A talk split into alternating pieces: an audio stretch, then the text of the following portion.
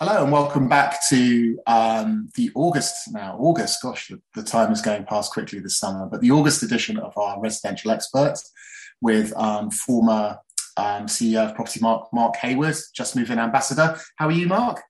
Um, I'm cooler today than I have been, but well, thank you.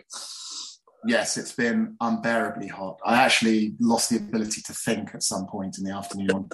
a couple of weeks ago, it was uh, it was horrendous. Um, and, and and in fact, that's probably the first thing that we should talk about. Really, um, climate is obviously changing, um, or seems to be changing, um, and um, we're going to get more heat waves like this. So, how is this going to affect the housing market, or how is it going to affect how we build houses and things like that?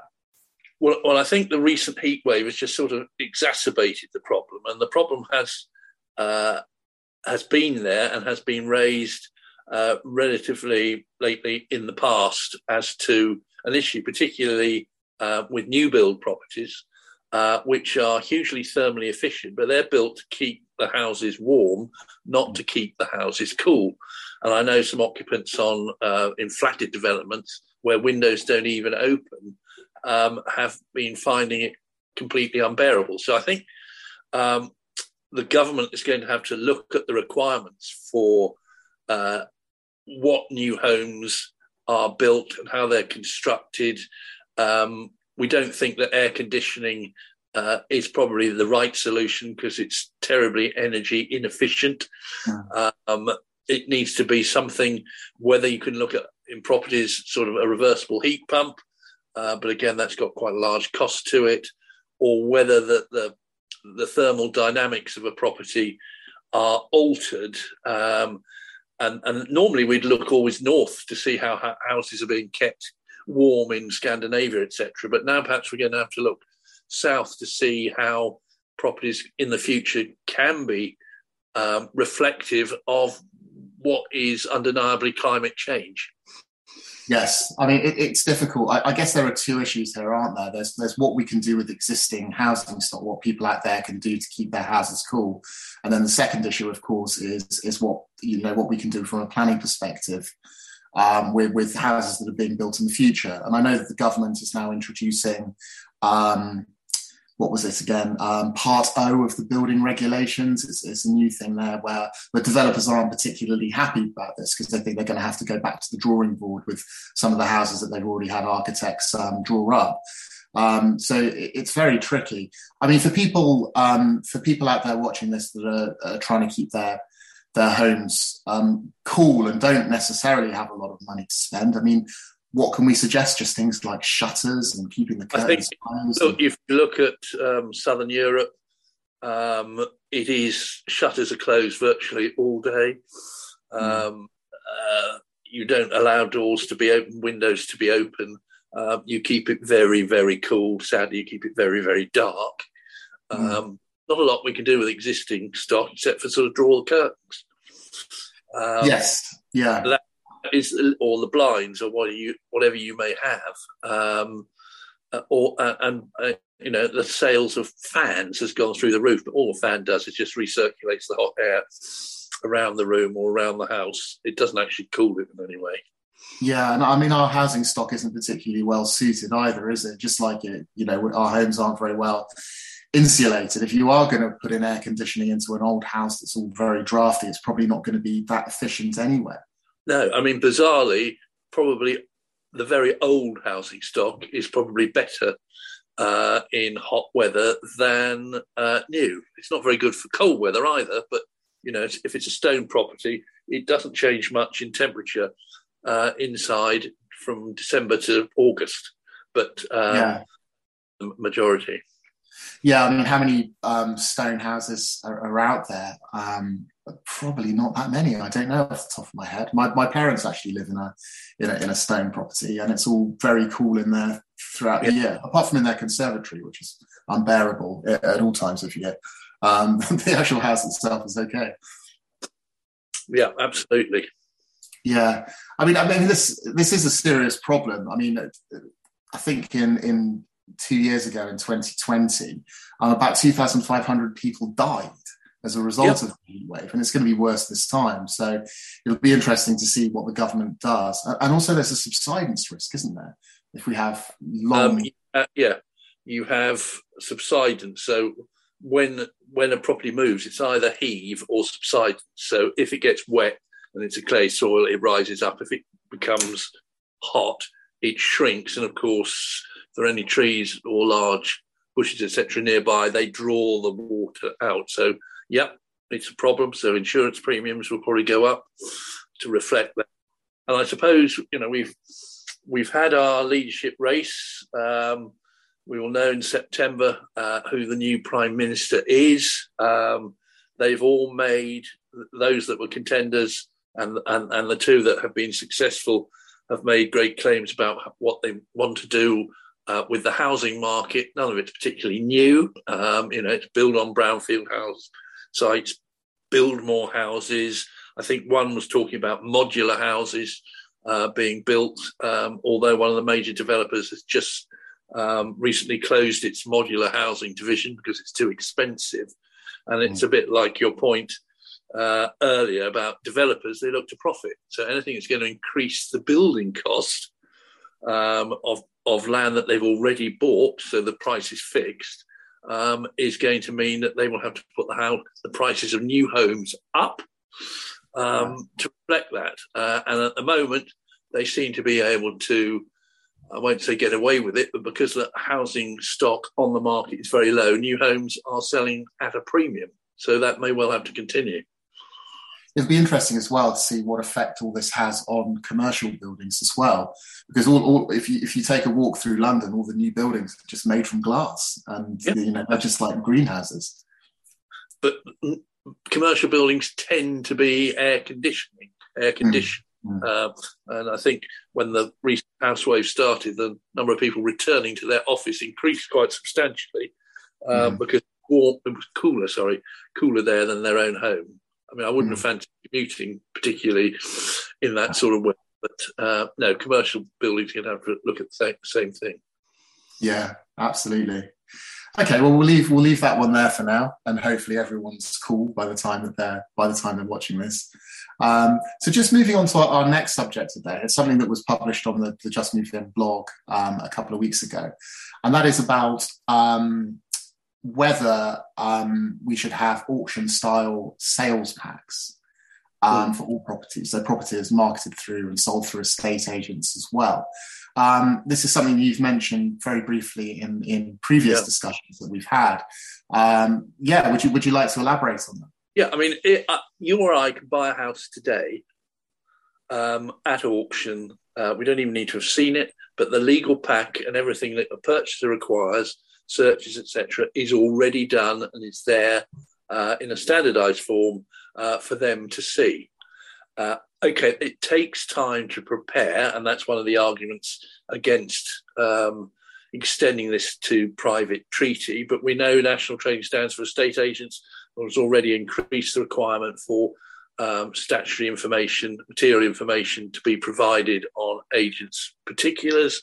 We know that, uh, uh, and we've spoken about it before, that the time it takes for a house once the sale is agreed to get to exchanging contracts is just getting worse. You know, 18, 90, 20 weeks or more. Um, it needs to be grasped. Um, before they talked about well agents and lawyers need to sort this problem out together but you know you put agents and lawyers in a room it's not always good and when i started uh, putting them all in a room together not only did i discover that agents and lawyers don't always get on but lawyers and lawyers don't always get on um, but something's something's got to be done it's a huge amount of time it increases the cost um, there's been lots of attempts to produce a standardized sellers pack, um, but that's voluntary.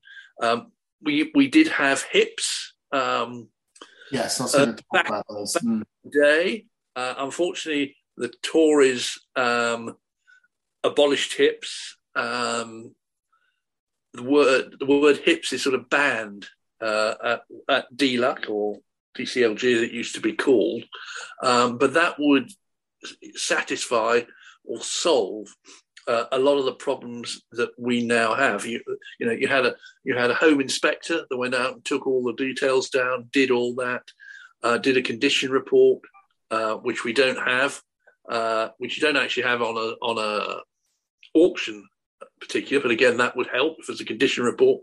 It's similar to the home report that they have up in Scotland. Uh, all right, it's not a full report, but at least it, it helps them. So yeah, I would I would particularly be in favour of it but it needs to, i think it needs to be mandatory rather than let's all work try to work together to make this happen and it's not happening. Yeah i mean I, I, guess opponents of this idea would say well you know anything that uh, you know increases the number of hoops that sellers have to jump through um, it is not a good thing and it might it, you know encourage people not to list. Um, but the problem with um, the problem with that, of course, is that we've got to encourage people to buy. And so it's kind of which way around does it go? And, and I guess people could point to the problems with, with, with HIPS um, and say, well, that proves that anything that's adding red tape will have a detrimental effect. But then HIPS themselves were flawed, weren't they? It was almost like a watered down version of what was required. Yeah, when it actually came through, they'd taken out the mandatory condition report. As you say, it was watered down. Um, it did, really didn't, in terms of buyers seemed to have much um, value, uh, it, and it delayed it a bit. There was a whole industry that grew around it, um, but uh, you know it can it can be done. It just means, and you know, okay, sellers might like not like it, but most sellers are also buyers. Yeah, uh, yeah. Apart from time buyers, and and again, you know, on first time buyers, it must it would help them. It's all there. You know, yeah. they're uh, you know they're a vulnerable group. They haven't done it before um, and everything is there for them. Uh, mm-hmm. And they don't understand the delays or why there is a delay. Um, I was going to say they don't understand the complexities because actually moving, you know, the legal process for moving a house isn't complex. It's just drawn out, and then you have uh, a number of parties within the process. You have buyer and seller. You have buyer and seller's lawyers. You have a lender uh, involved. You may have some surveyors involved. So there's there's a, a, a load of issues, not issues, points that have to be drawn in for it to go through. Well, it just seems to me that I mean it's such fundamental information, stuff that you get in a property information form and a fixtures and fittings form. They're telling you what's included in the sale, um, yeah. and you, you, you, wouldn't go and buy a, a second-hand car, would you, without the service record? So surely this this information should be provided up front, and, and most people know about their property off the top of their head. So it wouldn't take too long for them to do. Um, so but yeah, they're, they're not people. You know, the psyche of they're not even thinking about. It. They don't even. You know, perhaps they might now ask what the EPC rating is on a property, but actually yeah. that's not a fundamental um, reason why they will buy or not buy a property. But as you go back to that um, car analogy, you wouldn't, you know, you'd always ask what, what the MPG is on a car, what's the servicing cost, how long does it, when does it have to be serviced, etc., etc. Uh, mm. And yet the cost, whilst it's high, is nothing like buying a house. And particularly at the moment when we, we've got energy costs going through mm. not just the roof, but the stratosphere, um, people should be looking at that. And I suppose, again, on the EPC, it, it affects the renting side as well um, where people are locked in. But going back to the original question, yes, let's make it completely transparent, mandatory, uh, and accepted by all to make the house moving and selling process speedy. Amen. I agree. well, the next um, the next um, topic of conversation that I wanted to, to introduce is um, obviously the cost of living crisis is still ongoing. Um, we've heard that energy bills are going to go up again dramatically in October, which is obviously going to hit a lot of people hard in the pocket. Um, and we also know that rents are still rising um, at, a, at, a, high rate. Um, it's been the case for a while. Um, so, therefore, is it time that we start talking about rent caps? Oh, rent caps. Um, well, you know, the Mayor of London is uh, in favour of rent caps. Uh, if you go on the continent, places like Germany uh, have had rent caps uh, for a long time. Uh, they also have uh, a more secure legal system for for tenants uh, that protects them uh, in more ways than just rent controls. The, I suppose the problem with the rent control is it inhibits investment in housing unless you can cap the cost at a fixed rate for a long period of time. Uh, if you are either a professional landlord, housing association, or a buy to let purchaser. Um, we know they talked about it a lot in Scotland. Uh, Northern Ireland's getting towards uh, that way. We know the government perceives the word landlord as being wicked, uh, and it's not. They're not good people, well, as we all know that the majority are. Um, so, I, in one way, I would be against it because I think it would have um, unintended consequences uh, yes. with exiting the uh, landlords exiting the market and having and less stock available. But if there was some way of uh, building in um, to any tenancy an affordable increase or a fixed term uh, yeah. more than the say the six month AST, that would probably be a good thing. Yeah, I think that the history of rent control in this country, I mean, you'll, you'll have to correct me if I'm wrong, but they were, um, rent controls were sort of abolished about three, three or four decades ago. And the experience was that a lot of landlords left the market. The, the, you know, housing stock in the private rental sector went down considerably. Um, and so anything, I guess, that could persuade landlords to leave the sector again at this point, where we already have a massive shortage of property, um, would sound like a, a, bit of a risk to me. Uh, I think it would be a risk, uh, as we've said before. Um, landlords are perceiving the market is still uh, uh, very buoyant. House prices are rising as our rents are rising. So should I exit now and cash in? Um, so no, I think you have to look at what the, the, sentiment for the landlords just as well as the tenants. And of course, mm. the tenants really don't have much of a representation, whereas the landlords are quite a powerful group. Yeah, I mean, it'd be difficult to know, you know, the term if they did implement rent caps, how they would do it. Um, I know that um, they have a model in Sweden where um, in the private rental sector, rents are only allowed to be 5% more than they are in social housing. Whether they could do something like that here, um, it, it, it's tricky to know how they would how they would do it if they decided to do it. Yeah, and at the moment, and, I know it's in the renters reform uh, proposals, but we have landlords are in effect unregulated, uh, unidentifiable. Um, so you've got to bring all those in before actually you can, you, you will have the ability to control. Yeah, and I guess the landlords have so much on there. I mean, we keep coming to the back to this, don't we? That landlords feel somewhat under siege at the moment, don't they? And and, and this is going to feel like another kick in the teeth. If they're having to make improvements in their properties to improve its EPC and things like that, and yet at the same time they're told that rents need to be controlled it's a it's a bit does, of a tough it, gig, isn't it? it? It probably doesn't add up, does it? Financially, no. it, it's not good. At, you'd then just be relying upon capital growth as an incentive, but you know, capital growth is not guaranteed. Yeah, and of course, all of this in the background are that a, lot of tenants need a, a lot of help. Um, I was reading the other day that I think that shelter define rent as unaffordable if you're spending a third of your monthly income on rent. Well, there's a lot of people, particularly in London, who are paying a lot more than that, maybe paying they're half. Paying, so. Statistically, they're paying over half hmm. um, their uh, take-home pay, whereas a mortgage uh, a mortgage borrower is probably at thirty something percent because hmm. they they're only allowed to borrow so much. So landlords have got it tough, tenants have got, have got it tough. Um, whoever walks into number 10 in, in September is going to have um, a rather tough brief to sort all of this out. Uh, I think they are, and we'll have to see what their priorities uh, mm. are. That um, watch that. Watch that. That frequently vacated space.